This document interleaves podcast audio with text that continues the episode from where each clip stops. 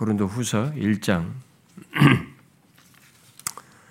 아, 보겠습니다. 아, 우리가 송교신님부터 봤던 그 말씀입니다. 고린도 후서 일 장 팔 절 이백팔십육 페이지입니다. 신약성 이백팔십육 페이지 고린도 후서 일 장 팔 절부터 십 절을 우리가 다 같이 함께 읽어보도록 하겠습니다.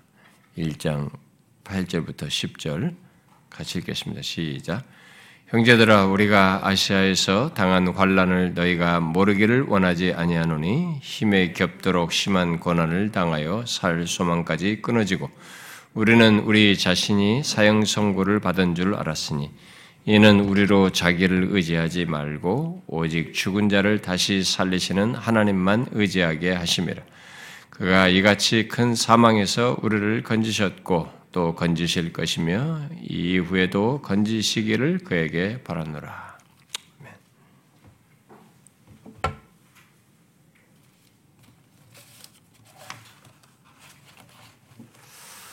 음, 이 시간에 하나님께서 새로 시작되는 한 해의 첫 주일을 맞게 하시고 또 여전히 하나님을 예배하는 자로 서게 해주신 것을 감사드리고요. 제가 이렇게 올라오면서 생각을 했습니다. 한 가지. 음, 우리가 이렇게 함께 자유롭게 예배하지 못하는 시기에 뭐 작년부터 시작해가지고 금년에 뭐 후반기까지 이렇게 마스크를 쓰면서 이렇게 아마 환경적인 제약을 받고 전체가 함께 모이지 못하고 자유롭게 매번 모여서 함께 예배하는 현장에서의 그런 기쁨을 맛보지 못하고 어떤 사람은 이런 시기에 이 세상을 떠날 사람도 있다는 생각을 제가 하게 됐을 때 아, 참 그 아쉽겠다 그 사람들에게. 근데 우리가 그럴지는 모르겠습니다만 예, 참 이 시기에 그렇게 풍성히 은혜를 못 누리는 예, 참 그런 조건에 있다가 하나님 앞에 가는 것은 너무 아쉽겠다라는 생각이 들었어요. 하나님이 하루하루 주시는 것, 한 주 한 주 주시는 것에 대해서 감사하고 싶은 마음밖에 없고 새해도 이렇게 시작해서 예배자로 서게 해주셔서 감사하고 속히 우리 공동체 전체가 함께 현장에서 예배하는 그런 날을 주시기를 소망하면서 오늘도 우리 모두가 각자의 조금 제약받는 조건에 있지만 그래도 우리가 무슬림 같은 땅이나 북한 같은 땅에 있지 않고 자유롭게 예배하는 곳에 있으니 그것으로도 또 감사하면서 전심으로 잘 하나님을 예배하며 참여할 수 있으면 좋겠습니다. 여전히 이 코로나 역병이 돌고 있습니다만은 우리는 그거 못지않게 송교신 예배 때도 살피다시피 그리스도로 말미암아 위로해 주시는 하나님의 위로가 있는 줄 압니다. 이 시간은 그 바로 그런 말씀을 살폈던 송교신 예배 말씀에서 연, 말씀에 연결해서 좀 살피려고 합니다. 제가 그때도 잠깐 얘기했습니다만은. 매년 제가 이 송구신 예배 때마다 시간이 이게 쫓겨요. 송구신 예배는 이게 많이 늦은 시간이라서 길게 할 수가 없지 않습니까? 어떤 내용에 그 내용에서 어떤 내용을 그 말하고 있는 본문을 충분히 살피지 못하고 그 안에서 어떤 최소의 내용으로 이렇게 축약해서 살피고 이렇게 넘어가게 되는데 그래서 거기서 마무리 좀 충분히 연결해서 좀 마무리 쳐야 할 어떤 내용들이 꼭 있습니다. 그래서 그걸 이렇게 신년 초에 연결해서 보통 살피는데 이 시간도 뭐 그러라고 합니다. 뭐 허락이 되면은 제가 이 지금 살피게 된 환난 중에서 하나님이 위로하신다는 이 내용을 바울이 여기서 본문 문맥에서 삼 절 이하에서부터 쭉 얘기해가지고 여기 십 절까지 말하는 내용 속에 제가 오늘 또 본문을 통해서 살필 내용이 있습니다만 사실 이 내용 속에는 다뤄야 될 또 다른 하나 내용이 있습니다. 사 절 하반절을 내가 언급을 안 했고요. 육 절, 칠 절을 언급을 안 했습니다. 근데 거기서 말하는 한 포인트가 중요한 포인트예요. 환난 중에 하나님 위로와 관련해서. 근데 그걸 말하지 않고 넘어가면 조금 우리들이 약간 이게 불완전한 이, 이해를 가질 수 있어서 허락하면 뭐 다음 시간까지 한 번 더 얘기를 하고 자칫 그 배교에 대한 말씀으로 넘어가도록 할까 합니다. 아, 여러분 엊그제가 우리가 송유신님 그때 들었던 말씀, 아, 이게 사 절 상반절을 중심으로 했던 말씀 기억하시죠? 아, 예수 그리스도를 믿는 우리는 이 땅에서 환난을 당하지만 그 모든 환난 중에서 하나님의 위로가 있다고 그랬습니다.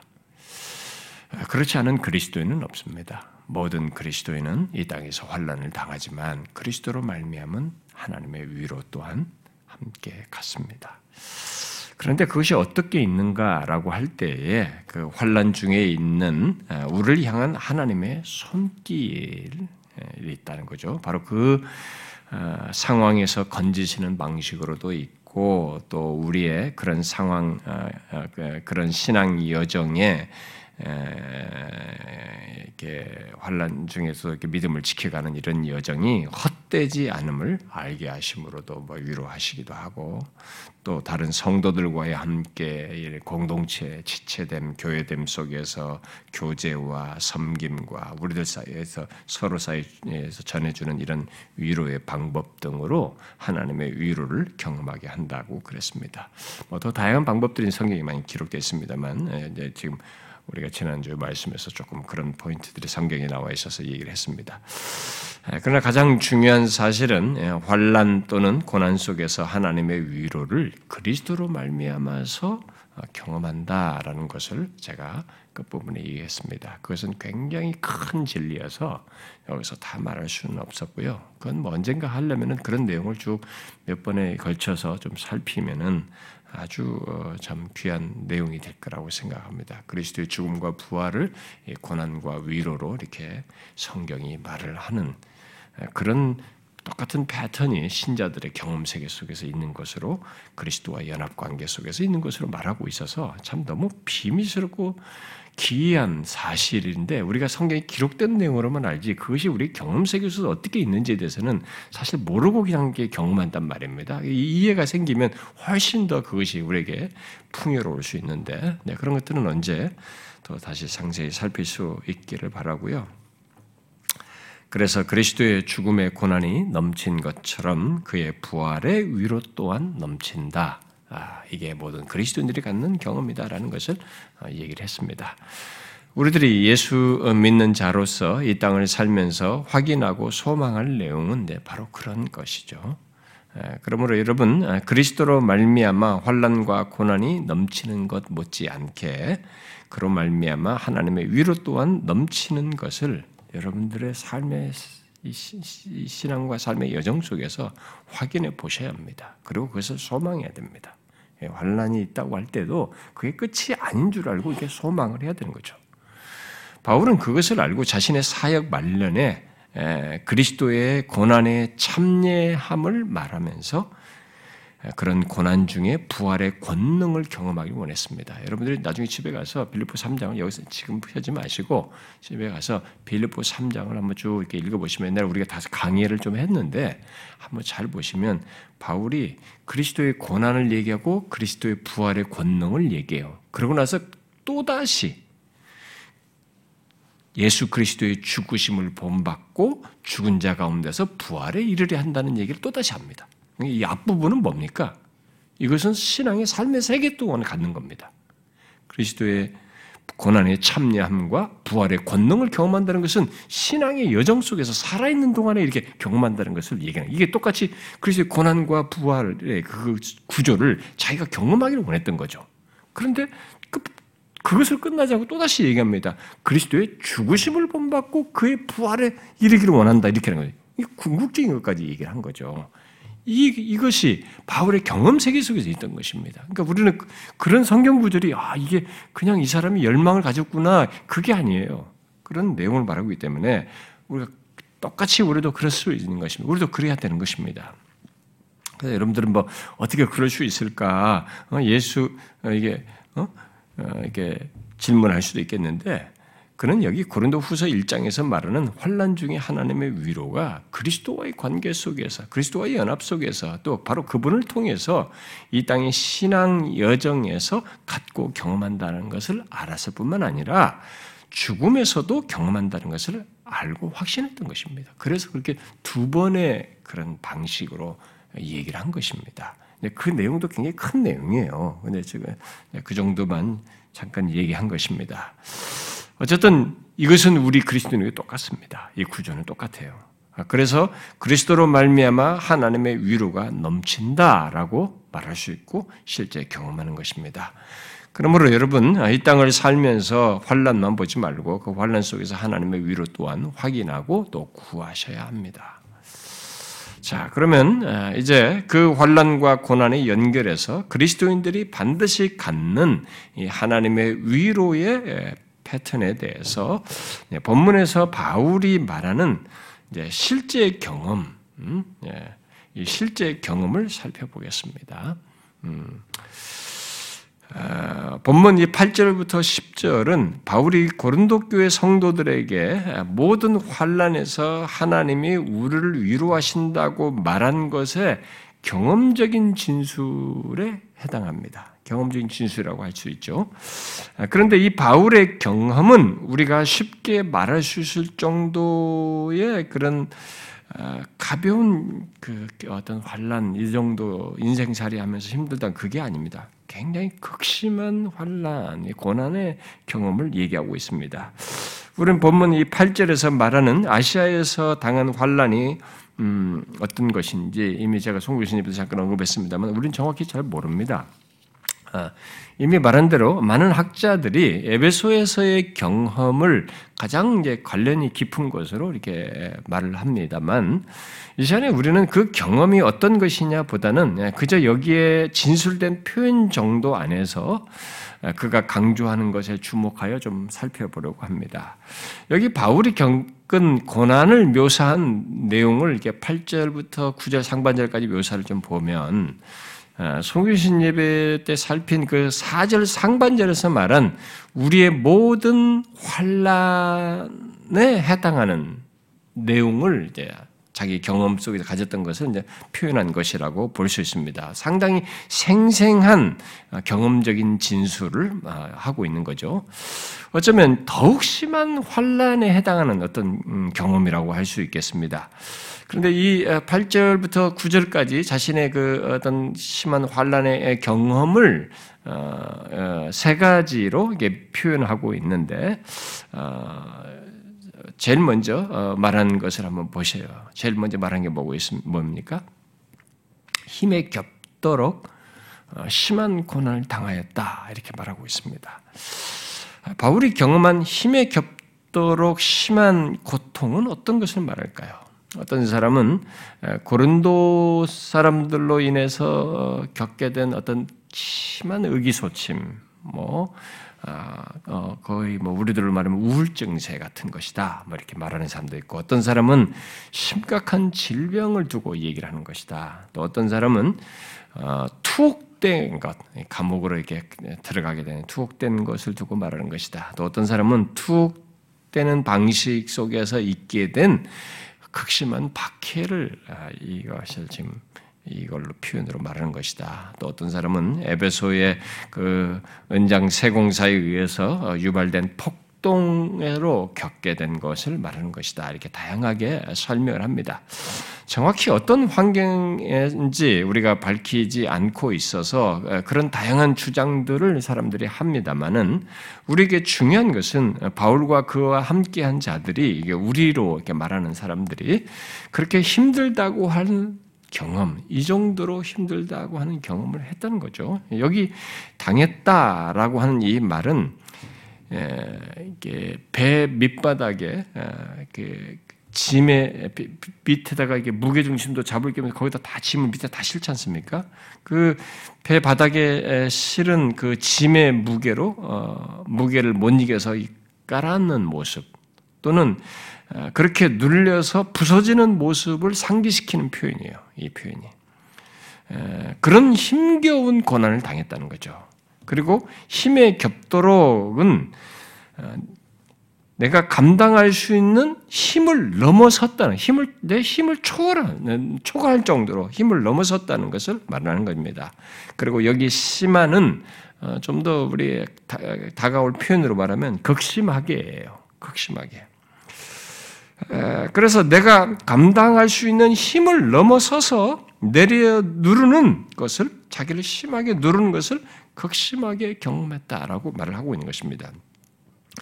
그것이 환경적인 이유로든 사람들의, 사람들의 공격과 어떤 해함으로든 또 질병으로 인해서든 정신적인 고통이나 우울증이든 자신을 짓누르는 그런 무게감을 이기지 못하여서 무너져 내리는 것을 경험했다라는 것을 말한 거죠. 정도에서 뭐 차이는 있을 수 있겠습니다만은 아, 이런 유사한 경험은 뭐 우리들 속에서 우리들 우리들의 경험 세계에서도 얼마든지 있을 수 있다고 봅니다. 그리고 어떤 사람은 뭐 이런 경험을 지금도 어, 정도 차이는 있겠지만 할, 하고 있다고도 할 수 있다. 하는 사람이 있을 수도 있겠다고 봅니다. 만일 없다면 언제든지 우리는 이런 경험을 할 수도 있습니다. 내 힘을 넘어서는 상황, 문제 속에서 짓눌리는 경험을 말이죠.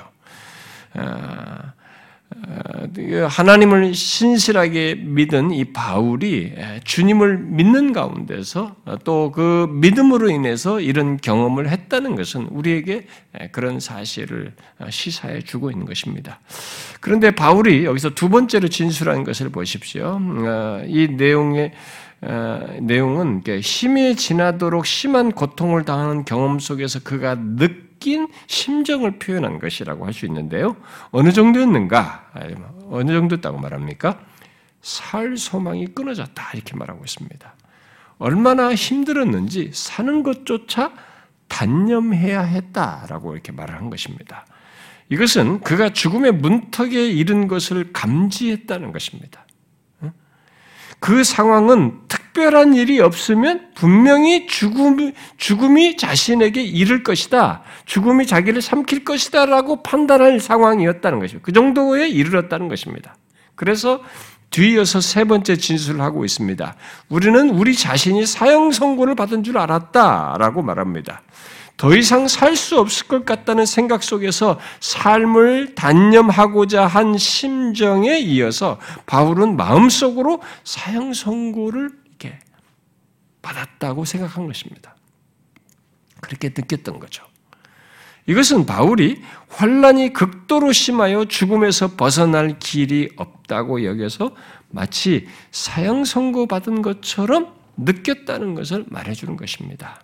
그런데 여기 사형 선고를 받았다라는 게 받았다는 이 동사의 시제가 사형 선고를 받다라고 하는 이 동사의 시제가 이게 완료 시제인 것을 보면은 바울이 사형 선고 받았다는 충격을 딱 받고 그리고 계속 그것을 느끼고 있다는 것을 현재도 계속 느끼고 있다는 것을 시사해 주는 거죠. 음? 현재까지 마치 사형 선고를 받고 그 다음에 사형 집행을 기다리는 사형수가 된 것처럼 그런 느낌을 받고 있다는 거죠. 여러분들은 이런 경험을 해보셨습니까? 음, 그런 경험은 이제 지금 자기가 그렇게 했었다는 것을 얘기하는데 여러분 살 소망이 끊어지고 삶에 대해서 자포자기한 상황과 처지 그래서 마음속으로 이제 죽음을 생각하는 상황 곧 죽음 외에 다른 것이 없다. 다고 할 상황 말입니다. 여러분도 이런 경험 해보셨습니까? 이렇게 될 정도의 환란은 뭐 우리들이 그렇게 자주 겪는 것은 아닙니다. 뭐 우리 인생 속에 이 정도 자주 겪는 건 아니죠. 그러나 우리에게 중요한 것은 뭐 성중 영신 예배 때도 살핀 바대로 우리의 모든 환란 중에 하나님의 위로가 있다는 것입니다. 어떤 환란을 겪든 이렇게 끝이다라고 할 상황에도 하나님의 위로가 있다는 것입니다. 그렇게 극단적인 환란 또는 고난을 겪는다 해도 그것으로 끝나지 않고 환란 자체가 우리에게 증거를 막 그게 그것으로 끝나는 결론은 아니라는 것입니다. 우리는 그리스도의 고난이 넘친 것 같이 반드시 넘치는 하나님의 위로 또한 경험한다는 것이죠. 바울은 그 경험을 뒤에 뒤에서 십 절에서 말하고 있습니다. 그가 이같이 큰 사망에서 건지셨다라고 말이죠. 그러나 바울은 그에 앞서서 그런 환난을 경험한 내용을 말하고 나서 그 자기가 바로 이제 하나님께 다 건지셨다는 위로에 대한 내용을 바로 건너뛰기 전에 우리들이 겪는 환난과 관련해서 한 가지 중요한 사실을 이렇게 구절 하반절에 덧붙여주고 있습니다. 무엇입니까? 그것은 예수 믿는 우리들이 겪는 환난 또는 고난 속에서 고난 속에 있는 하나님의 목적이에요. 어떤 목적이 있다고 말하고 있습니까? 우리 자신을 의지하지 않고 오직 하나님만 의지하도록 하고자 하는 목적이 있다는 거죠. 여러분은 자신이 환난을 겪을 때 그 속에 이런 하나님의 목적이 있다는 것을 아시고 결국 그런 목적을 경험하셨습니까? 이런 이런 것을 여러분들도 자신의 삶 속에서 결론적으로 갖게 되었습니까? 정녕 예수 그리스도를 믿는 자는 그렇게 합니다. 어떤 사람은 약간의 우여곡절을 겪을 수는 있으나 좀 버티는 사람도 있고 뭐 이런 과정을 거칠 수 있으나 예수 믿는 사람은 이 목적이 진짜로 환난을 통해서 갖게 됩니다. 이 이런 내용을 알고 사는 신자는 더욱 명확하고 선명하게 이 목적을 삶 속에서 확인하고 갖게 되고요. 이걸 몰랐던 사람이랄지라도 예수를 믿는데 좀 여기에 대한 지식이 좀 없거나 이런 것에 더뎠던 사람이라도 결국은 갖게 됩니다. 성령의 인도 속에서 결국은 이 목적을 갖게 돼요. 바로 환난을 통해서 그런 결론을 갖게 됩니다. 여러분들이 이번 시간에 이, 이 시간에 이것을 한번 또 확인해 보시기 바랍니다. 음? 환난 중에 하나님의 위로가 있다는 것, 위로가 있는 문제도 확인할 뿐만 아니라 이제는 이 문제를 한번 오늘 이 시간에 확인해 보기 바랍니다. 자, 여러분 여기 하나님께서 우리의 환난 중에서 이루시는 목적을 자, 주목해 보십시오. 여기 구절 하반절에서 말하는 것. 성경은 우리들이 겪는 환난, 고난 속에서 하나님께서 이루시는 목적을 다양하게 표현하는데 주로 성화적인 차원에서 연관시켜서 많이 얘기하죠. 우리가 성화, 성숙, 또 내면의 변화, 뭐 성품, 성품의 변화, 또 성령의 열매와 맺는 것. 그다음에 우리가 사 절 하반절부터 육 절, 칠 절에 보면은 거기는 이제 또 이 지체와 관계 속에서 뭐 인내, 뭐 여러 가지 다른 것들이 이게 서로와의 관계 속에서 서로를 위로하고 세우는 이런 것까지도 다 이제 있습니다. 그런 내용들까지 다른 목적으로 말할 수 있는 그런 내용들이 또 있습니다. 그런데 여기서 그리고 가장 궁극적으로는 하나님 자신을 드러내고 그의 영광을 드러내는 것이 이런 환난 중에서 있는 하나, 두신 하나님의 목적이에요. 성경에는 그런 것들을 다 많이 말하고 있습니다. 다양하게. 그런데 오늘 본문에서 바울은 그런 다양한 목적들을 말하지 않고 가장 기본적인 사실이에요. 가장 근본적인 사실 하나를 말해주고 있는 것입니다. 우리가 환난 중에서 하나님께서 가장 기본적으로 모든 신자들에게 보편적으로 다 기초적으로 삶 가운데 갖도록 하고자 하는 하나님의 목적 하나를 말하고 있는 것이죠. 그게 구절 하반절이에요. 그런데 이 내용을 잘 보시면 두 측면에서 말하고 있습니다. 하나는 부정적인 측면으로 말하고 있고 또 다른 하나는 긍정적인 측면에서 말하고 있습니다. 여러분 이 두 측면에서 여러분 자신의 경험 또는 반응을 한번 확인해 보십시오. 자신들이 어려움을 당하고 시련을 겪고 환난을 겪을 때 어떻게 하는지 자기 자신은 이런 긍정적인 반응과 부정적인 반응 두 가지를 여러분들 가지고 있는지 한번 체크를 해보시란 말입니다. 환난만 생각하지 말고 이것보다 더 중요한, 환난보다 더 중요한 이 하나님의 목적을 확인하고 항상 기억하여서 이것을 더욱 명확하고 풍성하게 경험하고자 하시라는 겁니다. 자, 먼저 우리의 모든 환난에서 하나님께서 이루시는 것이 곧 부정적으로 말하는 것부터 한번 보십시오. 무엇입니까? 우리로 자기를 의지하지 않도록 하는 것입니다. 우리 자신을 의지하지 않도록 하는 것이에요.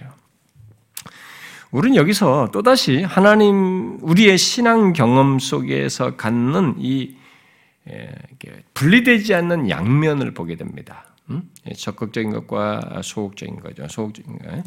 그러니까 긍정적이고 적극적인 것만 성경은 우리에게 말하지 않고 부정적이고 소극적인 것 또한 함께 말하는 것을 여기서 또한 보게 되죠. 제가 이런 얘기 많이 나오죠. 얘기하죠. 이런 것이 나올 때마다 제가 꼭 여러분들에게 언급을 하는 것은 두 가지를 함께 알아야 되기 때문에 그렇습니다. 근데 기독교 신앙 세계 속에는 이 승리주의 방식이 있어요. 가지고 적극적인 것만 탁 말함으로써 도달한다고 생각하면서 이 이걸 넘어가 버린 것입니다. 사람들이. 그래서 이 도덕성을 결여해요. 응? 이런 이런 것들은. 그러면서 그냥 하나님이 주신 축복과 결론만 가지고 자꾸 야, 됐다라고 착각을 하는 것입니다. 아니에요. 항상 성경은 이 두 가지를 같이 얘기하는 것입니다. 여기 고난의 목적과 관련해서도 목적을 이루면서 우리 삶 속에 갖는 것에서도 이걸 똑같이 양면으로 지금 얘기를 하고 있습니다. 그래서 먼저 하나님은 우리들이 고난 속에서 우리 자신을 의지하지 않도록 하고자 하는 것을 이루신다는 거죠. 승리주의적인 생각을 가진 사람들은 하나님만 의지하면 되는 거 아니냐. 하나님만 의지하면 우리 자신을 의지하지 않는 것은 자동적으로 뒤따라오는 거 아니야. 이런 식으로 생각하는 것입니다. 만일 그렇게 되는 것이라면 본문에 이런 부정적이고 소극적인 말을 할 필요가 없죠. 그리고 우리 인간은 그렇게 되는 존재도 아니에요. 아닙니다. 우리는 소극적인 것을 건너뛰지 말아야 할 만큼 우리 안에 그런 죄성이 있어요. 우리 모두가 이미 경험적으로 확인해서 알 수 있듯이 우리 중에 그 누구도 환난을 겪을 때 자동적으로 또 전적으로 하나님만 의지하지는 않습니다. 자동적으로 그거 되는 사람은 없는 거예요. 우리는 모두 자기를 의지하려는 죄성이 꿈틀대는 것을 경험합니다. 자기 생각, 또 자기 실력, 자기 능력, 또 자기 성취, 자기 업적, 자기 경험, 자기 방법 등을 의지하려고 하는 것이 꿈틀대요. 우리 안에서. 어려우면 막 앞이 안 보이면 무슨 방법을 써서라도 빨리 여기서 벗어나기 위해서 그런 식으로 우리가 작동돼, 막 움직여요, 내 안에서. 그래서 하나님만을 의지하는 것이 결코 자동적이지 않다는 것을 우리는 하루만 살아도 이런 환난을 겪는 그 단 하루만 살아도 우리는 금방 알 수 있습니다. 특히 환난을 겪을 때 그 유혹은 상대적으로 더 거셉니다. 그런 유혹이. 그 본성적인 육체의 소욕으로 자신을 의지하려고 하는 유혹이 우리 안에서 푹 일어나는 것을 보게 됩니다. 그런데 한 가지 놀라운 사실이 있어요. 그런 조건에서 예수 그리스도를 믿는 자는 자신을 의지하는 것을 내려놓습니다. 결론적으로. 그런 경험을 해요. 무엇보다도 그런 일을 어디서 더 선명하게 하냐면은 놀라울 정도로 환난을 통해서요. 환란 속에서 그 경험을 합니다. 자동적으로 즉각적으로 안 되는 그것을 특히 환란을 통해서 우리가 경험하게 됩니다. 신자는. 그러니까 여기서 신자와 넌크리스찬이 구분돼요. 넌크리스찬은 그걸 못합니다. 끝까지 자기를 의지합니다.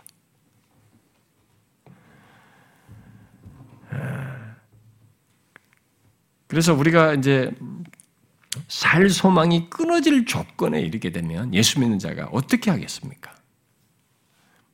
어떻게 하겠어요? 사형 선고 받았다고 할 상황에서 어떻게 하겠습니까? 그런 조건에서도 자기를 의지하는 사람은 크리스찬이 아닙니다. 의지적으로 하나님을 거스르는 막 버티는 일은 있을 수 있겠어요. 일시적으로. 그러나 성도는 그렇게 하지 않습니다. 거기서 하나님을 의지하죠. 전적으로. 물론 예수 믿게 됐다고 해서 그동안 자신을 의지하려며 살았던 것을 단번에 이게 포기하고 하지 않는 사람은 없어요, 여러분. 자기를 의지하지 않는 것은 창조주여 주권자이신 하나님, 이 구원주이신 하나님을 알고 믿고 나서야 시작이 됩니다. 가능해져요. 성령에 의해서. 우리가 우리 자신을 의지, 의지, 의지하는 것은 우리 안에 내재하는 죄, 곧 이 인드웰링 신이라고 말하잖아요. 이 죄성만큼 뿌리가 깊습니다. 모든 인간은 본성적으로 그렇습니다. 부패한 죄성을 가지고 타락한 인간은 이걸 본성적으로 가져요. 그냥 자기 외에 다른 걸 의지하는 존재를 아예 모르고 삽니다. 처음부터 자기 자신을 의지해서 사는 것밖에 모르고 태어나요. 그렇게 하면서 살아가면 인간은.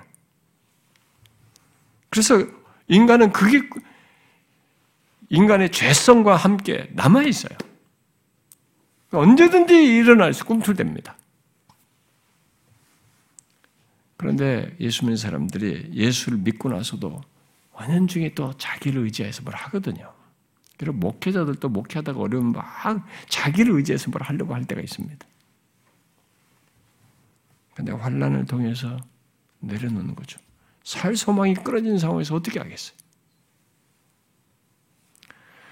어떤 사람은 환난을 겪어도 자기가 할 수 있는 마지막까지 해보려고 버티는 사람들이 있습니다. 발버둥쳐요. 그게 끝까지의 모습인 건 신자가 아니고요. 신자들 중에 좀 그러려고 하는 사람들이 있습니다. 그것은요, 아주 어린 신자이거나, 그건 굉장히 의지적인 불신종은 하나님 앞에 드러내는 것입니다. 그러나 신자는 결국 내려놓습니다. 자기를 의지하는 것을, 환난을 통해서. 내 인생은 왜 이래? 내 삶은 어떻고?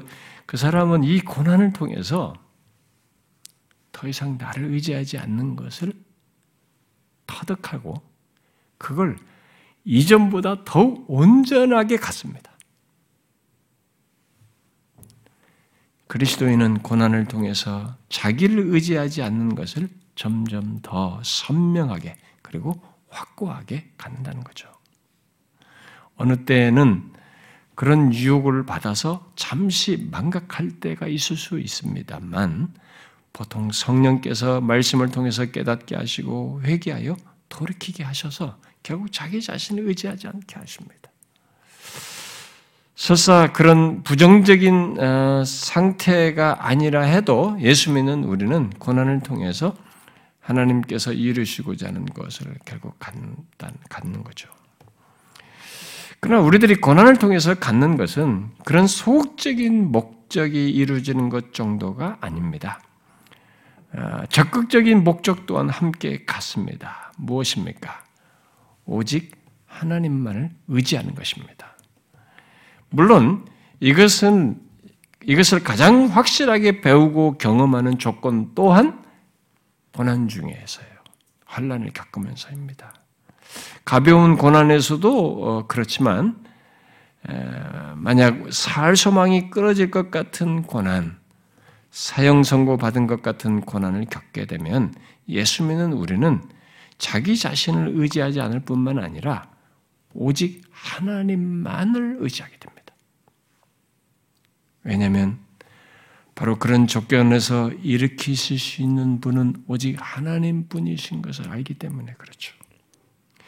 특히 하나님이 죽은 자를 다시 살리시는 하나님이신 것을 알기 때문에 우리는 그렇게 하는 것입니다. 이것이 모든 환난에서 우리들이 오직 하나님만 의지할 강력한 이유인 것입니다. 우리가 의지할 하나님은 어떤 상황을 조금 바꾸고 도움을 주는 분 정도가 아니라 어떤 분으로 얘기하고 있습니까? 죽은 자를 다시 살리시는 하나님이셔요.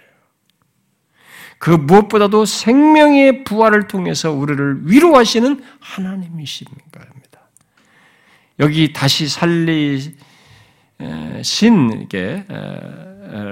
말한 이 단어, 다시 살리신다라는 분사로 되어 있는 이 동사는 문자적으로는 일으킨다는데 다시 일으키는 것을 얘기하는데요. 이 동사의 시제가 현재 시제예요. 음. 그 말은 하나님께서 과거에 예수님을 죽은 자 가운데서 일으키신 것에서 끝나지 않고 지금도 계속 그리 하신다는 겁니다. 아니, 항상 그러신 분으로 계신다는 거죠. 자기 백성에 대해서 항상 이렇게 일으키시는 분으로, 다시 살리시는 분으로 계신다는 것입니다. 우리가 환난 속에서 의지할 하나님은 이런 분이신 겁니다. 우리들이 처한 환난에서 일으키시는 것은 물론이고 마지막 부활에서도 다시 살리시는 분으로 계신다는 거죠. 바울은 그 하나님을 이미 여러 차례 경험해 왔습니다. 그러신 하나님이신 것을 자신의 삶에서 계속 자기를 일으키시는 분인 걸 계속 경험했습니다. 그리고 이사야에게 아시아에서 겪는 이 환란 속에서도 그런 것을 경험했던 거죠. 그처럼 하나님은 우리들이 이 땅을 사는 동안 겪는 환란에서부터 죽은 자를 다시 살리시는 분으로서 우리를 일으키시는 일을 행하십니다. 물론 거기서 끝나지 않습니다. 그는 마지막 부활에서도 그러신 분으로서 우리를 일으키십니다. 이 사실을 바울은 이론적으로 말을 하지 않고 체험적으로 확인된 사실, 그래서 확고히 믿을 사실로 오늘 본문에서 말하고 있습니다. 그래서 십 절을 말하고 있어요. 뭐라고 말하고 있습니까? 그가 이같이 큰 사망에서 우리를 건지셨고 또 건지실 것이며 이후에도 건지시기를 그에게 바란다. 이렇게 말했습니다.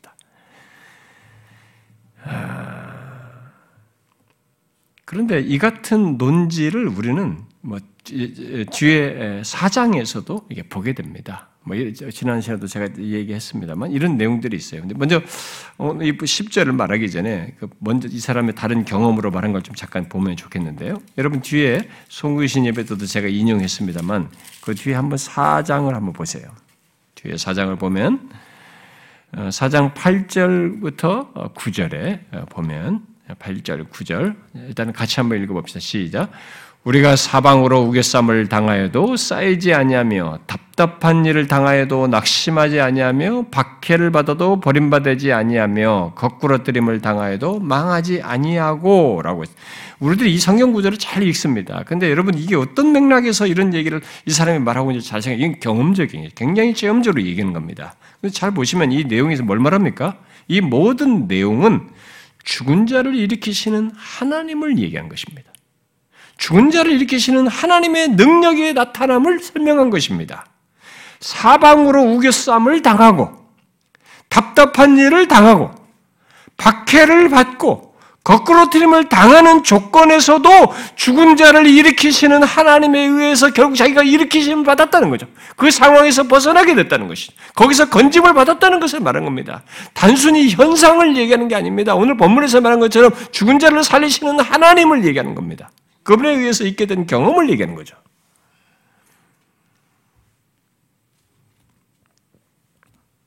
그런데 이 하나님은 우리가 사는 동안 겪는 환란에서뿐만 아니라 그렇게 이렇게 팔 절, 구 절에서 말한 것처럼 우리의 삶 속에서도 이렇게 하시는데 거기서만 끝나지 않고 우리의 삶의 최종에서도 자신이 죽은 자를 살리시는 분이시라는 것을 똑같이 이 사장 문맥에서 또 얘기합니다.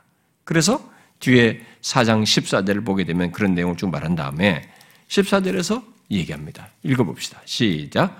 주 예수를 다시 살리시니가 예수와 함께 우리도 다시 살리사 너희와 함께 그 앞에 서게 하실 줄을 아노라. 여기 주 예수를 다시 살리신 이는 본문에 죽은 자를 살리신 하나님 그분 아닙니까? 그걸 얘기합니다. 그분이 예수와 함께 우리도 다시 살리신다. 지금 문맥에서 팔 절과 구 절의 현재적 인생 속에서의 경험만이 아니고 다시 살리시는 하나님은 어떻게 하시느냐 우리를 궁극적인 것에서도 다시 살리시는 분이시다. 이런 하나님의 위로, 이렇게 건지심으로써 위로하시는 이런 하나님의 위로, 바로 생명의 위로에 해당하는 것이 바울은 여기 사 장, 일 장에서 말하고 또 사 장에서 말하고 또 오 장 일 절부터 십 절에서도 사실 그런 내용이 유사한 내용을 연결해서 얘기를 하는 겁니다. 그런데 이 모든 내용 속에서 우리가 먼저 유념할 사실은 바울이 이 모든 내용을 단순한 지식으로 말하고 있지 않다는 것입니다. 우리가 이런 내용을 자꾸 익숙하게 읽어버리면 안 되고 아, 막 무슨 문학적인 표현인 것처럼 예? 글을 쓴 것처럼 하면 안 되고 이게 사변적인 설명이 아니에요. 이런 게. 뭡니까? 환난 중에 의지할 하나님을 자기가 실제로 경험적으로 확인되고 확증된 사실로서 말을 하고 있는 것입니다. 그래서 마침내 이 십 절을 얘기하는 겁니다. 응? 자기의 경험적으로 확인, 확인되고 확증된 사실로서 어, 알고 십 절을 말하는 거죠. 잘 보시면 이 십 절의 내용은 과거의 환란에서 일으키신 것으로부터 시작해서 현재와 가까운 미래, 그리고 궁극적인 미래에 일으키실 것까지 세 개의 설명을 함께 하고 있습니다. 그렇죠?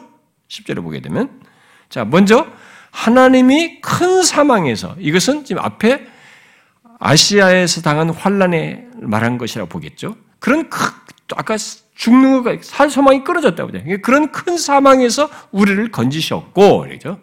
과거에 있었단 말이에요. 그래서 하나님께서 이미 죽은 자를 살리시는 분이심을 자기에게 나타내셨다. 자기는 진짜 죽었다. 사형 선고 받은 것이었다. 그런 상황이었다. 그런데 거기서 하나님께서 나를 죽은 자를 살리시는 하나님이 나를 살리셨다라고 이렇게 말을 하고 있는 것입니다. 그리고 이어서 그 하나님께서 또 건지실 것이다라고 말을 하고 있습니다. 이것은 뭘 말합니까? 이것은 현재로부터 이 땅을 사는 동안 앞으로 있을 환란에서 죽은 자를 살리신 하나님으로서 계속 그리하실 것을 말하는 것입니다. 그러나 우리가 의지할 하나님, 곧 죽은 자를 살리시는 하나님은 거기서 끝나지 않는다는 것을 이어서 또 말합니다. 뭐라고 말합니까? 우리의 마지막에서도 건지실 것을 얘기해요. 그것을 이후에도 건지시기를 그에게 바라노라. 이렇게 얘기했습니다. 이후에 건지실 것은 물론 우리들의 마지막 환란입니다. 바로 죽음이라고 하는 것에서 일으키시는 것을 얘기하는 거겠죠. 여러분, 왜 우리가 하나님만 의지해야 하는지 아시겠습니까? 여기서 이 사람이 이런 경험을 얘기하면서 왜 구절 하반절을 얘기하는지, 나를 의지 나만 나를 의지하지 않고 왜 오직 하나님만 의지해야 한다고 하는지 아십니까? 이건 신자들만 아는 거예요. 예수 믿는 사람들만 아는 것입니다. 이 주, 이분을 알지 못하면 이런 결론에 내릴 수가 없어요. 우리가 의지할 하나님은 몇 번 도와주는 분이 아니십니다. 그리고 한두 번 위기에서 어려운 상황과 현실에서 건지시는 것 정도가 아닙니다. 여러분들이 지나온 삶에서도 어떤 순간은 아, 나 정말 못하겠다. 너무 끝인 것 같다. 그랬는데 여러분들 지나왔잖아요. 여러분들은 다 잊어버립니다. 너무 당연시 여겨요. 그때는 마치 죽을 것처럼 세상이 무너진 것처럼 막 거기에 나는 끝인 것 같고 인생이 너무 힘들다고 했는데 그걸 지나왔단 말이에요. 그런데 여러분들은 너무 그걸 가볍게 여기십니다. 이 바울처럼 십 절을 고백할 수 있어야 되는데 음? 그런 고백이 바울이 말하자면 세 가지 고백을 안 하는 거예요. 세 가지 측면에서 이런 신뢰를 안 갖는단 말입니다. 한두 번 도와주시는 분, 건지는 것 정도를 그런 분으로 얘기하지 않습니다. 그는 죽은 자를 살리시는 하나님이에요.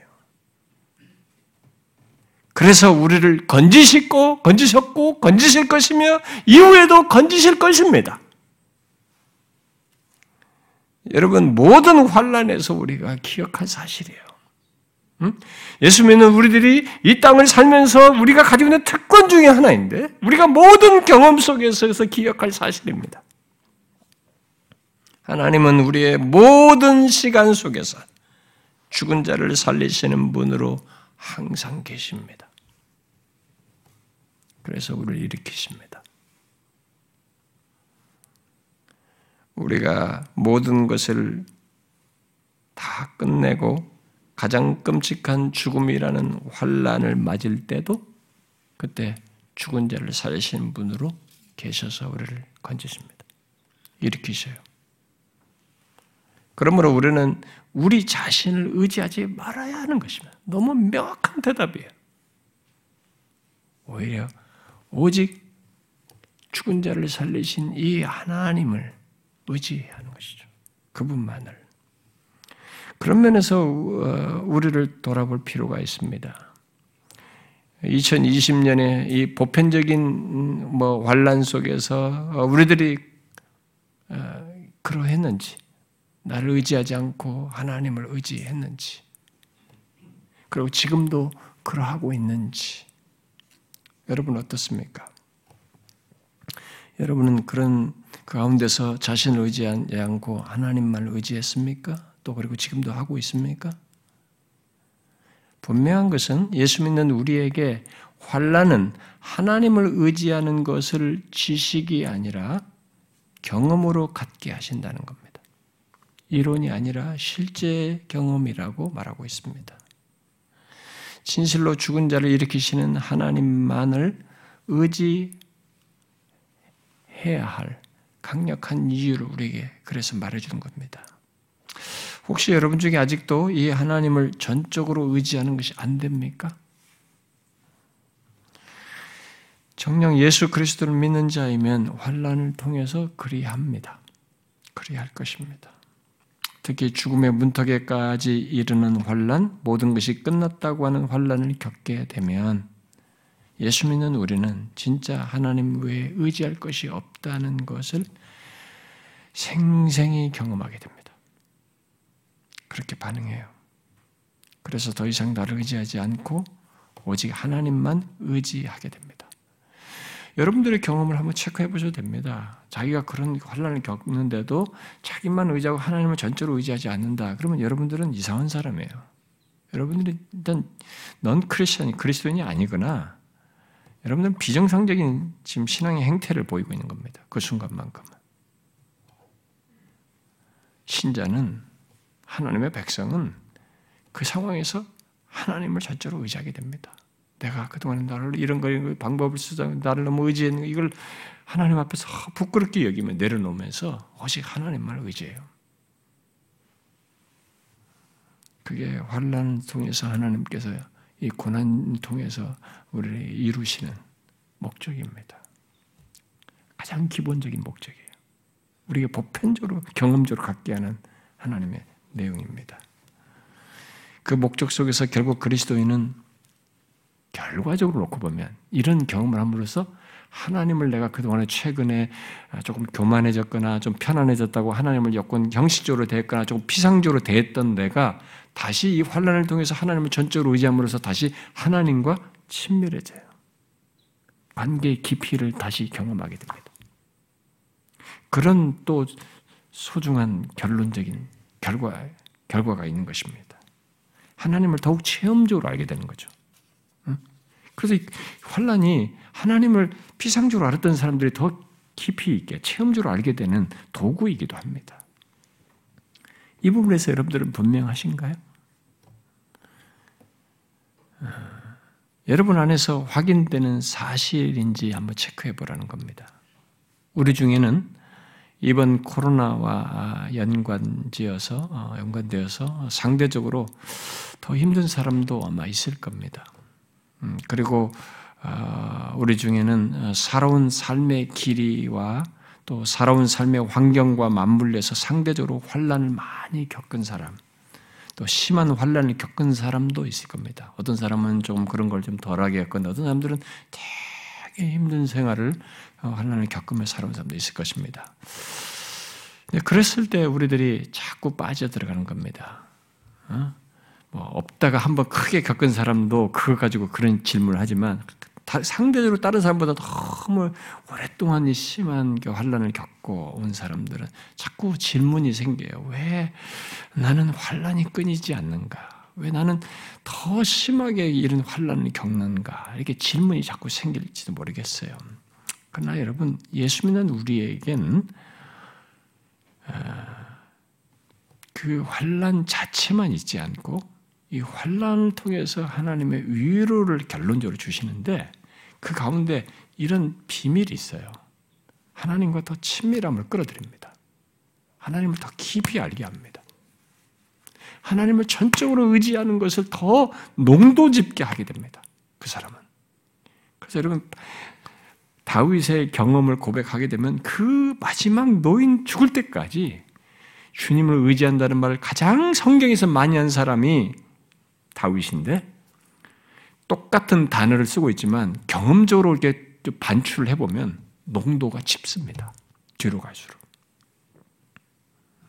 여러분들 한번 그런 제가 수련의 말씀 스톱됐습니다만 언젠가 그걸 연결해서 하게 되면 우리가 끝까지 가보게 되면 알 수도 있겠습니다만 똑같은 하나님을 의지한다는 표현을 쓰지만 뒤로 갈수록 그 내용의 체험적 깊이는 다릅니다. 우린 그것을 알아야 돼요. 그러므로 하나님을 바라봐야 돼요. 하나님만을 진짜 의지해야 됩니다. 만약 하나님이 안 보인다면 내가 환난을 겪는 그런 조건에서 여러분 자식 자기를 하나님께서 이전에 건지셨던 것부터 이렇게 돌아보십시오.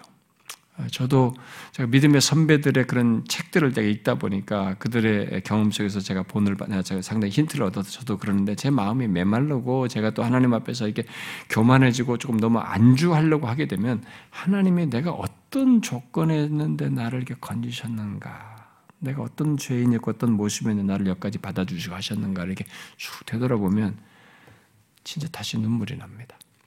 제 마음이 다시 은혜에 감사하고 싶은 마음이 북받쳐 오릅니다. 이전에 내 환난에서 어떻게 나를 건지셨는가부터 보셔야 돼요. 십 절을, 십 절에 세 가지 건지셨고 세 번 나온 것을 여러분도 똑같이 하실 수 있어야 됩니다. 나를 어디서 건지셨는가부터 보셔야 돼요. 과거에 하나님 나를 어디 건지셨던 것부터 여러분들이 반추해 보셔야 합니다. 우리는 너무 이걸 빨리 잊어버립니다. 그래서 이스라엘 백성들 잊지 말라고 계속 신명기에서 바울이 말한 것이, 아니, 모세가 말한 게 그겁니다. 어? 너희들은 어제 종됐던 너희서 건지자고 출애굽시키고 하나님 어떻게 하셨는지를 잊어먹지 말아야 되는 거예요. 그것을 기반으로 해서 하나님은 계속 그렇게 하실 분이거든요. 어? 그들을 이끄실 분이시란 말이에요. 가나안에 가서도 계속 정복하게 하시고 살게 하시고 계속 그러실 분이란 말이에요. 근데 이걸 잊으니까 이 미래도 불투명해요. 앞으로 건지실 것도 불, 불투명한 겁니다. 이게 못 믿어지는 거예요. 그래서 예수 믿는 사람들 중에 이 과거에 어떻게 하셨는지에 대한 신앙적인 그런 확고함 속에서 그것에 대한 감사가 없고 그것에 대한 하나님의 크신 은혜에 대한 이해가 없는 사람들은 현재와 미래도 감사가 없어요. 진실하지 않습니다. 또 위기가 닥치면 빨리 문제 해결만 해달라고 들으면 하나님이 무슨 수호신입니까? 하나님을 잘못 믿는 거죠. 죽은 자를 다시 살리시는 하나님은 예수 믿는 우리를 과거에 건지신 것을 분명히 가지고 계시고 그런 삶의 이력을 우리 가운데 분명히 나타내셨습니다. 그리고 거기서 끝나질 않아요. 그런 과거의 사례는 우리에게 명확한 메시지를 주는 겁니다. 십 절 말씀처럼. 앞으로도 그렇게 한다. 앞으로도 그렇게 건질 것이다. 그 다음이 있다. 라는 것을 말해주는 것이죠. 하나님은 우리를 과거에 건지신 것을 넘어 현재와 이 땅에 사는 날 동안에 계속 건지실 것이고 더 결정적으로 최종적인 것에서 최종적인 죽음에서 건지실 것입니다. 그래서 하나님은 이 환난 중에서 그런 방식으로 위로하시는 일을 멈추지 않습니다. 한 번 건지시는 것으로 끝내지 않고 지금의 환난에서도 또 다음의 환난에서도 건지심으로써 계속 우리를 위로하시는 거죠. 그래서 사 절, 사 절 일 장 사 절 상반절의 환난 중에서 우리를 위로하사가 현재 진행형이에요, 사실은. 계속하는 겁니다. 그런 맥락에서 지금까지의 삶에서 또 작년 또 코로나로 힘든 그런 시간 속에서 하나님을 의지하고 또 그의 위로도 경험했는지를 한번 확인해 보셔야 돼요. 여러분들이. 아, 힘들었네. 어쩌네. 이것만 말할 게 아니고 진짜 그런 중에도 여러분들은 하나님을 의지했는지 그리고 그런 가운데서 하나님의 위로를 경험했는지도 물어봐야 돼요. 너무 단답형으로 어려운 거의 해결 이 차원에서만 자꾸 하나님을 공식 대입하듯이 하지 말고 이 부분을 한번 체크해 보셔야 돼요. 경험적으로. 그리고 이것 또한 함께 확인해 봐야 됩니다. 곧 환난 중에서 지금의 상황에서 건지신 것을 넘어서서 죽은 자를 살리시는 하나님에 의한 궁극적인 건지심을 내가 환난을 겪을 때 얼마나 믿고 소망하고 바랐는가 한번 체크해 보셔야 돼요. 소망에 대한 말씀을 했는데 연말에요. 그것도 함께 확인해 보셔야 됩니다. 그냥 현재만 빨리 해결 이게 아니고 이렇게 건지시는 것을 통해서 이 궁극적인 건지심 말이죠. 궁극적인 다시 살리심을 보는 것이 그러면서 현재를 지나야 되는데 인생을 살아야 되는데 그것 또한 나에게 있었는지 한번 체크해 보시란 말입니다. 그러했습니까? 우리의 궁극적인 장래를 끼고 주시는 하나님의 위로의 소망 또한 여러분들이 바라보느냐는 거죠. 바울은 본문에서 우리가 죽은 자를 살리시는 하나님을 의지하는 것만 말하지 않고 이 십 절 하반절에 그 하나님께서 이후에도 건지시기를 바라노라 이렇게 말했어요. 여기 바라노라는 말은 소망한다는 말입니다. 이 소망한다는 이 동사의 명사형이 칠 절에 소망으로 번역되어 있어요. 똑같은 단어예요. 명사형인 뿐입니다. 결국 바울은 칠 절에서 소망을 말하고 나서 다시 연결해서 실제 우리 신앙에 관계되어서 이 소망을 얘기한 셈입니다. 곧 죽은 자를 다시 살리시는 하나님께서 최종적으로 건지시기를 소망하는 거인 거죠. 여러분, 우리에게는 이 소망이 있습니다. 그런데 여기 바란다, 곧 소망한다의 시제를 바울은 현재 완료 시제를 써서 소망하는 것이 확실하다는 것을 말해주고 있는 겁니다. 다시 말해서 하나님께서 자신을 장차 다시 살리시는 것이 너무 확실하다. 그것이 우리들이 환난 중에서 얻는 위로 중에 최고예요, 여러분. 여러분, 환난 중에서 얻는 위로의 최고는 마지막에 있습니다. 이 땅에 몇 번 반복되는 이 위로가 아니고 궁극적인 이 위로가 환난 중의 위로의 정, 절정이에요. 최고예요. 그래서 우리가 환난 중에서 위로 얻는 것, 특히 인생을 마치기까지 여전히 위로를 얻게 되겠습니다만 한 번의 위기 상황과 어려움 또 얼마간의 고통에서 건지시는 것 정도가 아니라는 것을 알아야 됩니다. 아니에요. 분명 그런 것들이 위로의 위로이지만 우리의 가장 큰 위로는 궁극적인 위로입니다. 주 예수를 다시 살리신 분께서 예수와 함께 우리를 다시 살리심으로써 위로하시는 거예요. 그러므로 환난당하고 환난당하는 우리 그리스도인들에 대한 하나님의 위로는 영원으로까지 이어집니다. 근데 이런 얘기가 여러분들이 어떤 사람들은 별로 와닿지 않을 수도 있어요. 근데 와닿지 않는 그 사람의 문제 있는 겁니다. 그 사람이 너무 이런 위로는 하찮게 여겨서 그래요. 그러니까 그걸 실제적으로 안 믿어서 그렇습니다. 부활을 통한 영원한 위로가 우리 앞에 있는 것입니다. 죽은 자를 다시 살리시는 하나님에 의한 위로예요, 그게. 여러분은 죽은 자를 다시 살리시는 하나님께서 이 땅의 삶 속에서 우리를 위로하시는 것뿐만 아니라 이 같은 궁극적인 위로를 하신다는 것을 알고 소망하십니까? 이 땅에서 우리가 경험하는 그 어떤 위로도 최종적인 생명의 위로, 부활의 위로, 곧 죽음에서 건지시는 위로에 비하면 여러분 진짜 아무것도 아니에요. 죽음에서 건지시는 하나님의 궁극적인 건지심, 곧 마지막 원수인 사망에서 건지시는 것은 더 이상 건지시는 것이 없는 거예요. 마지막 건지심이에요. 궁극적인 건지심이에요. 영원한 건지심입니다. 그래서 영원히 위로하시는 건지심이 되는 거예요. 여러분, 우리에겐 이런 놀라운 하나님의 위로가 있습니다.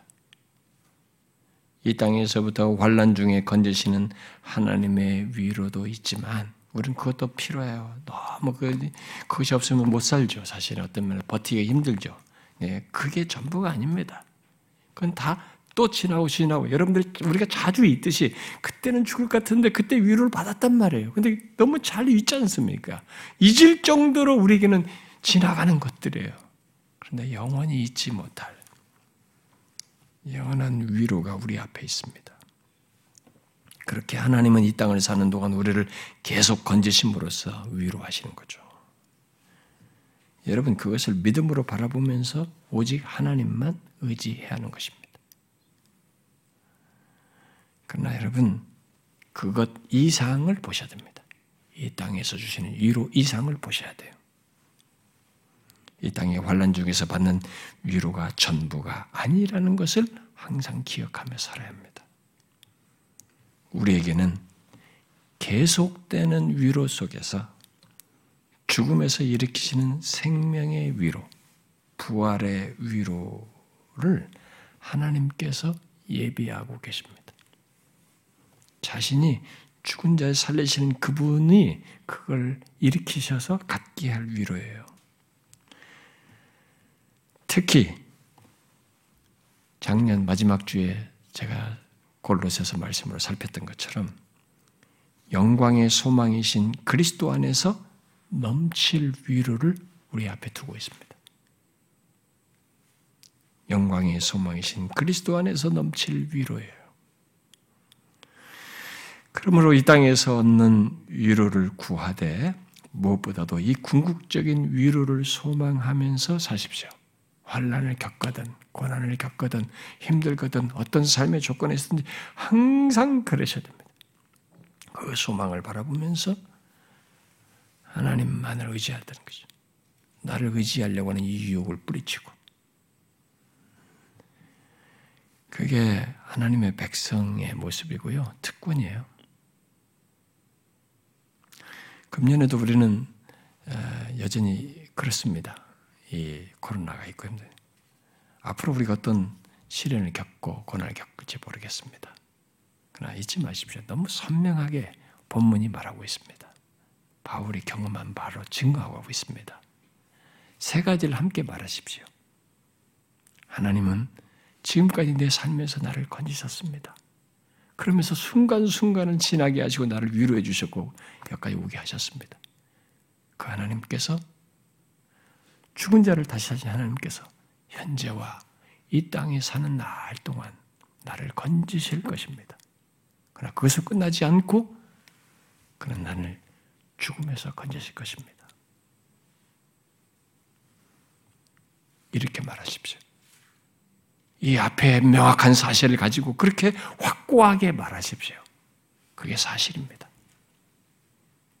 우리 모두 그럴 수 있길 바랍니다. 기도합시다.